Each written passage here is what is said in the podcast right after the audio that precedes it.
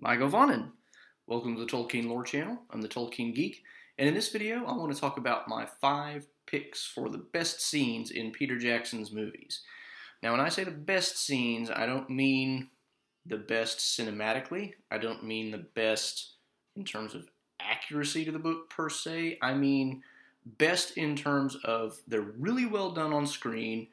They are at least very much in the spirit of Tolkien's story and they're not so inaccurate as to be painful. So, with that introduction, uh, I'm not going to put these in a particular order in terms of which one I think is the best. I'm going to put them in chronological order, mainly because some of them are really hard to. They're hard for me to put in a top five list in a order of which one's better than another. So I'm just going to forego that and go from the earliest part to the latest part of the story.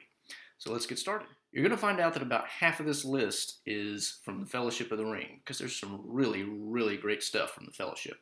And the first one comes with Gimli's gift from Galadriel in the gift giving at Lothlorien. Now, this is one of those where the actual way it's done in the movie is very different from the way it's done in the book. In the book, you get, you know, each person gets their gift all at the same time, and it describes all of them. Galadriel asks Gimli, What would a dwarf ask of the elves? The Gimli replies, Nothing except to look upon the Lady Galadriel one last time. So far, it's more or less in line with the movie, but then the movie starts to diverge because the movie kind of does this as sort of a semi flashback slash cut to the future in between scene and the movie never actually shows the gift being given, whereas the book goes through the process of um, he he literally says, "I'm not going to ask for anything," and she says, "Well, you know, you're not going to be the only one who goes away from us empty-handed. Name your gift." And he said, "Well." If I have to name something, and he even goes so far as to say, I'm not asking, I'm just naming it because you told me to do it, a, a, a strand of your hair, and then she gives it to him. Whereas in the movie, you get a lot of buildup because you get the process of her asking what he wants, and then he kind of shyly mumbles to himself, and you get it cuts out and back to that scene, and then what you end up getting is later you see Legolas and Gimli in their boat floating down river and he starts to say, which is also very close to, if not a direct quote from the movie, I mean the book, I've taken the worst wound from this parting, henceforth I shall call nothing fair unless it be her gift to me. Legolas says, What was her gift? And he says, I asked her for one hair from her golden head. She gave me three. And it's amazingly well done because John Rhys Davies is such a phenomenal actor. He totally captures the awe and love that Gimli feels for Galadriel. It's so well done, even though it's not accurate to the book. And you also get to see Legolas's facial expression after Gimli says that, and you can tell Legolas is saying in his head, "There's some hope for you, dwarf, after all." Because of course, up to this point in the book, they don't really like each other, and the same goes in the movie. The that is one thing the books and the movies agree on is Legolas and Gimli are not the best of friends up until Lothlorien, but after Lothlorien, that changes. And the reason it changes is because of Gimli's admiration for Galadriel. And you can see that in Legolas's facial expression in the movie, and it's just done so well. The, the scene is acted very well, it's directed very well, and it very much does capture what happened internally for Gimli because of his meeting Lady Galadriel. And so that's why I think this scene is a really good one, even though it's it's probably actually the least accurate one in this list, but it does such a good job of capturing so many different elements about how that event changes Gimli as a person and his relationship with Legolas that it's it's hard not to include. So that's my first pick.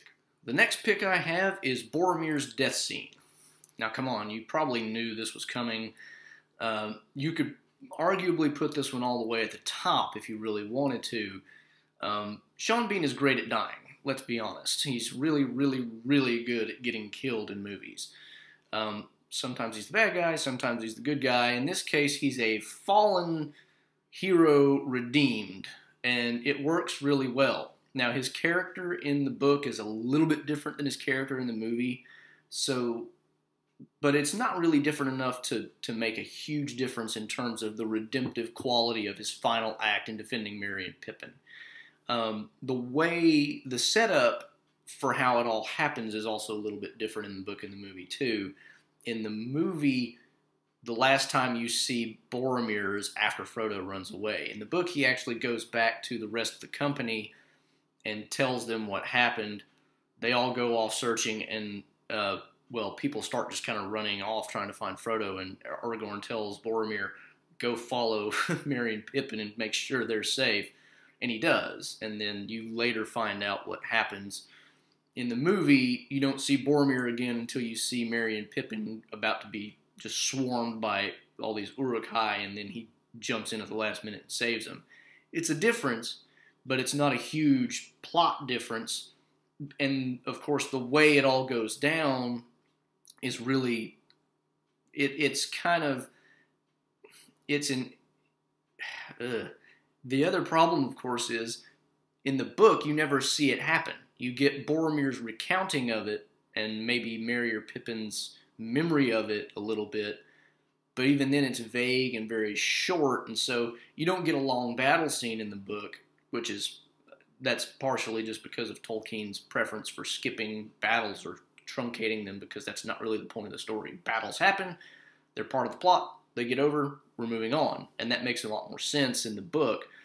In the movie, of course, they want to show the action, and but the way it's done, you know, forget the action. The action part, I could actually kind of skip over. The fighting element of it is, I mean, Boromir is essentially hacking back and forth over and over again. It's not very finessed. It's not very good in terms of the choreography. So, you know, that part I could do without. But the mm-hmm. fact that you actually see him defending the hobbits, getting shot with arrows, getting back up, fighting again, you know, you very much do get that idea that he is, you know, he knows this is his last chance to redeem himself, and doggone it, he's going to do it.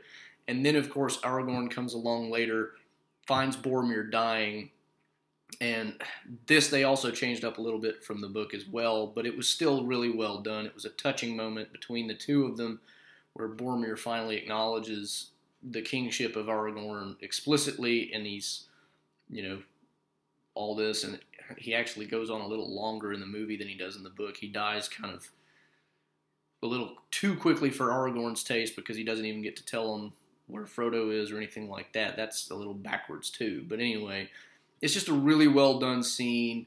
Boromir does a great job. Sean Bean does a great job as Boromir, you know, being the redeemed hero, dying in service to the hobbits. So that's why it makes the list. Now let's move to number three. Number three comes basically right after Boromir dies, although in the book it comes before Boromir is dead, at least in terms of writing, not necessarily in terms of chronological order, but the scene where Sam jumps into the river to go after Frodo as Frodo is leaving the company. The reason this makes it is because, again, there's a few differences, and, and, the main difference really is that in the book he jumps wholesale into the river. You don't get the idea there's a long, very light grade into the river. He just jumps wholesale, and he could have drowned, um, which shows his impetuousness in in trying to keep up with Frodo.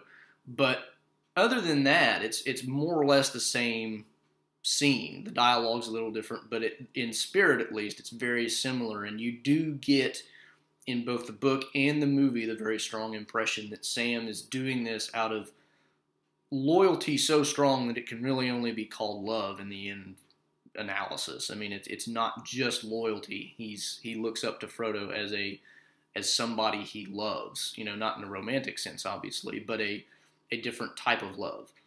So you get Sam jumping into the river in the book and Sam wading into the river in the movie. In the movie, that of course lends a little extra um, gravitas, I suppose. And That may be the wrong word, a little bit too strong of a word. because you get Frodo telling him that he can't swim, whereas in the book you already know he can't swim and he hates water because it's kind of been built up that hobbits generally don't like water or boats, and there's been comments, especially when they get into the boats at Lothlorien, that he's really not fond of it. And you see a little touch of that in the movie where he gets in the boat and it kind of rocks under him. He's like, oh.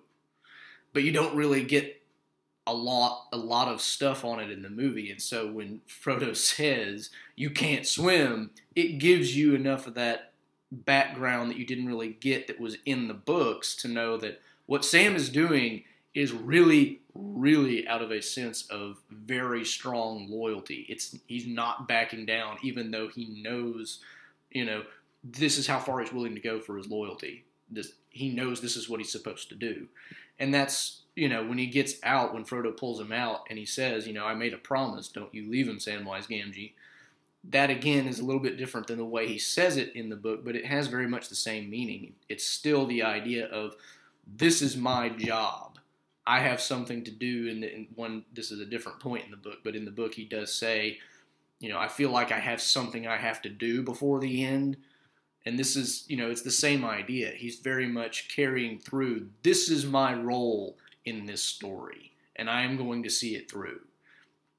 And the, you know, some some people have kind of criticized the the way that this happens and some of Frodo and Sam's relationship as seeming a little bit too much like a bromance slash romance slash whatever.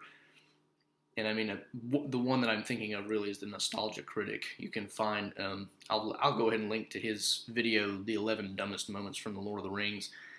I don't really see what he sees in scenes like this that they're semi romantic. It's not really a thing. They're just really, really, you know, they love each other as friends. But you definitely do see that in the movie. So that's why it's up in this list. So now we can finally move on from the Fellowship of the Ring. Okay, my one pick from the Two Towers is the Gollum Smeagol scene. You've got Gollum wrestling with himself in his mind, trying to decide what he's going to do. Now, again, like most of the ones on this list, there are some significant differences between the movie version and the book version. In the book version, he's actually fighting himself as he's reaching to grab the ring from a sleeping Frodo. Um, and Sam wakes up and finds him doing this, and and that's a significant aspect in the book as well. And the argument he has with himself is also somewhat different. But that being said, the way that they changed the story a little bit and character development for Gollum in the movie, it makes a lot of sense the way they did this, and it, it's just phenomenally well done. It's it's a just it's a great scene just in and of itself. So it's done extraordinarily well and it's it does a lot of things right and it does capture more or less the essence of Gollum Smeagol the divide of you know on the one hand he actually does feel some kind of love maybe a strong too strong a word but some kind of at least admiration for Frodo because of the pity he showed him and how he treats him and things like that, but also the that that very hard to conquer desire that I want the ring back, it's mine. So you definitely get that, and you get the idea that there's very much an internal struggle there, and it's the wrong kind of internal struggle, but it works. So just the this one really made it to the top just because it's so well done. This is in the running for the least accurate of the scenes, but you know that's it's still accurate enough, I think, that it, it works. So now we get one scene from The Return of the King. So my one pick from Return of the King is the scene where the Rohirrim finally arrive at the Battle of the Pelennor Fields in Minas Tirith and charge the forces of Mordor. The reason I really, really like this scene, and it might be my favorite of the bunch, uh, is because the way it is filmed and, and directed and everything really captures the feel that I get whenever I read the passage from the actual Lord of the Rings in the book. And just for reference, let me read that real quick. So the Rohirrim have just arrived at the uh, within sight of Minas Tirith, and they can see the battle going on. And then suddenly, Merry felt it at last, beyond doubt. A change. Wind was in his face. Light was glimmering. Far, far away in the south, the clouds could be dimly seen as remote as gray shapes rolling up, drifting.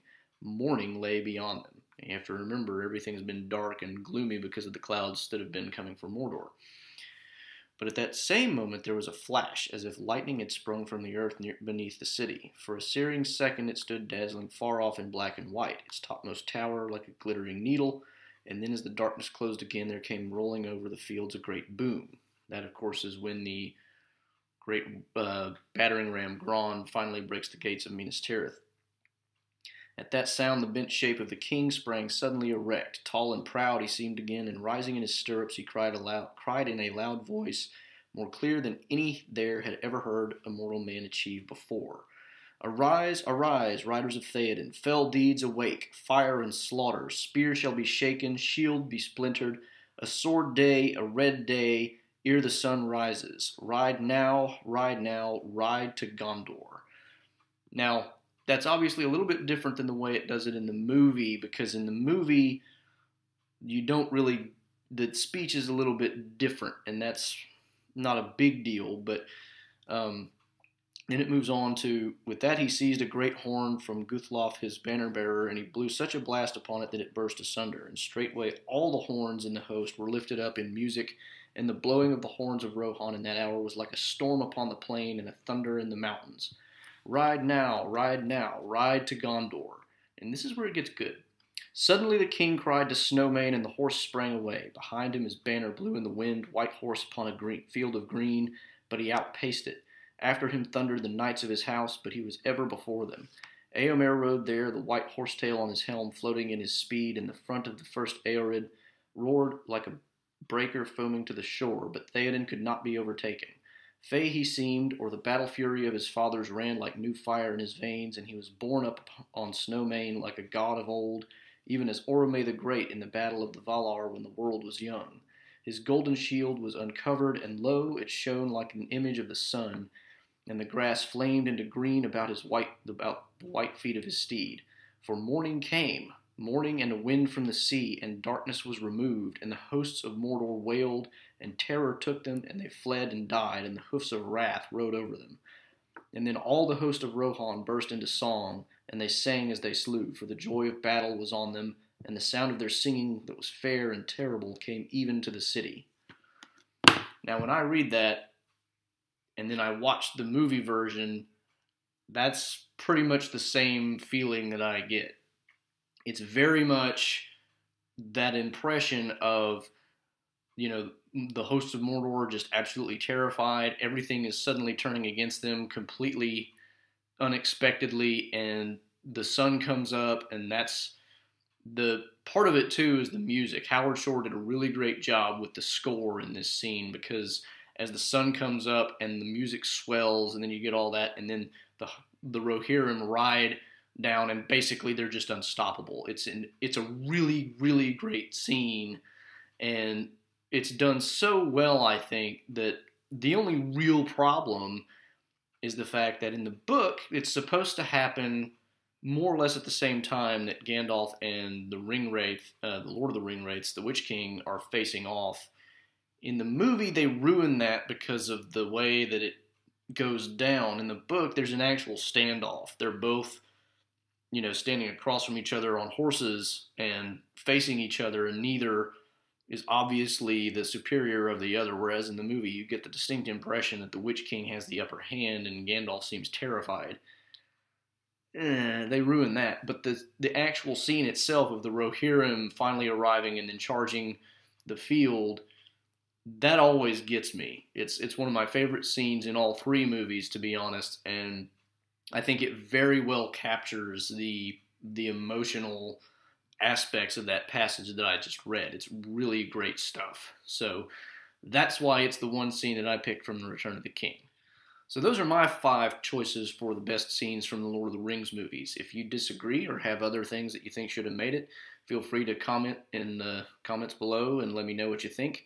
Uh, please also like and share the video around. Subscribe if you want to learn more about Lord of the Rings or other things that Tolkien put out. Um, and if you don't want to subscribe, you can also follow me on Twitter at JRRTLore. Until next time, this is the Tolkien Geek signing out for the Tolkien Lore channel. Namárië.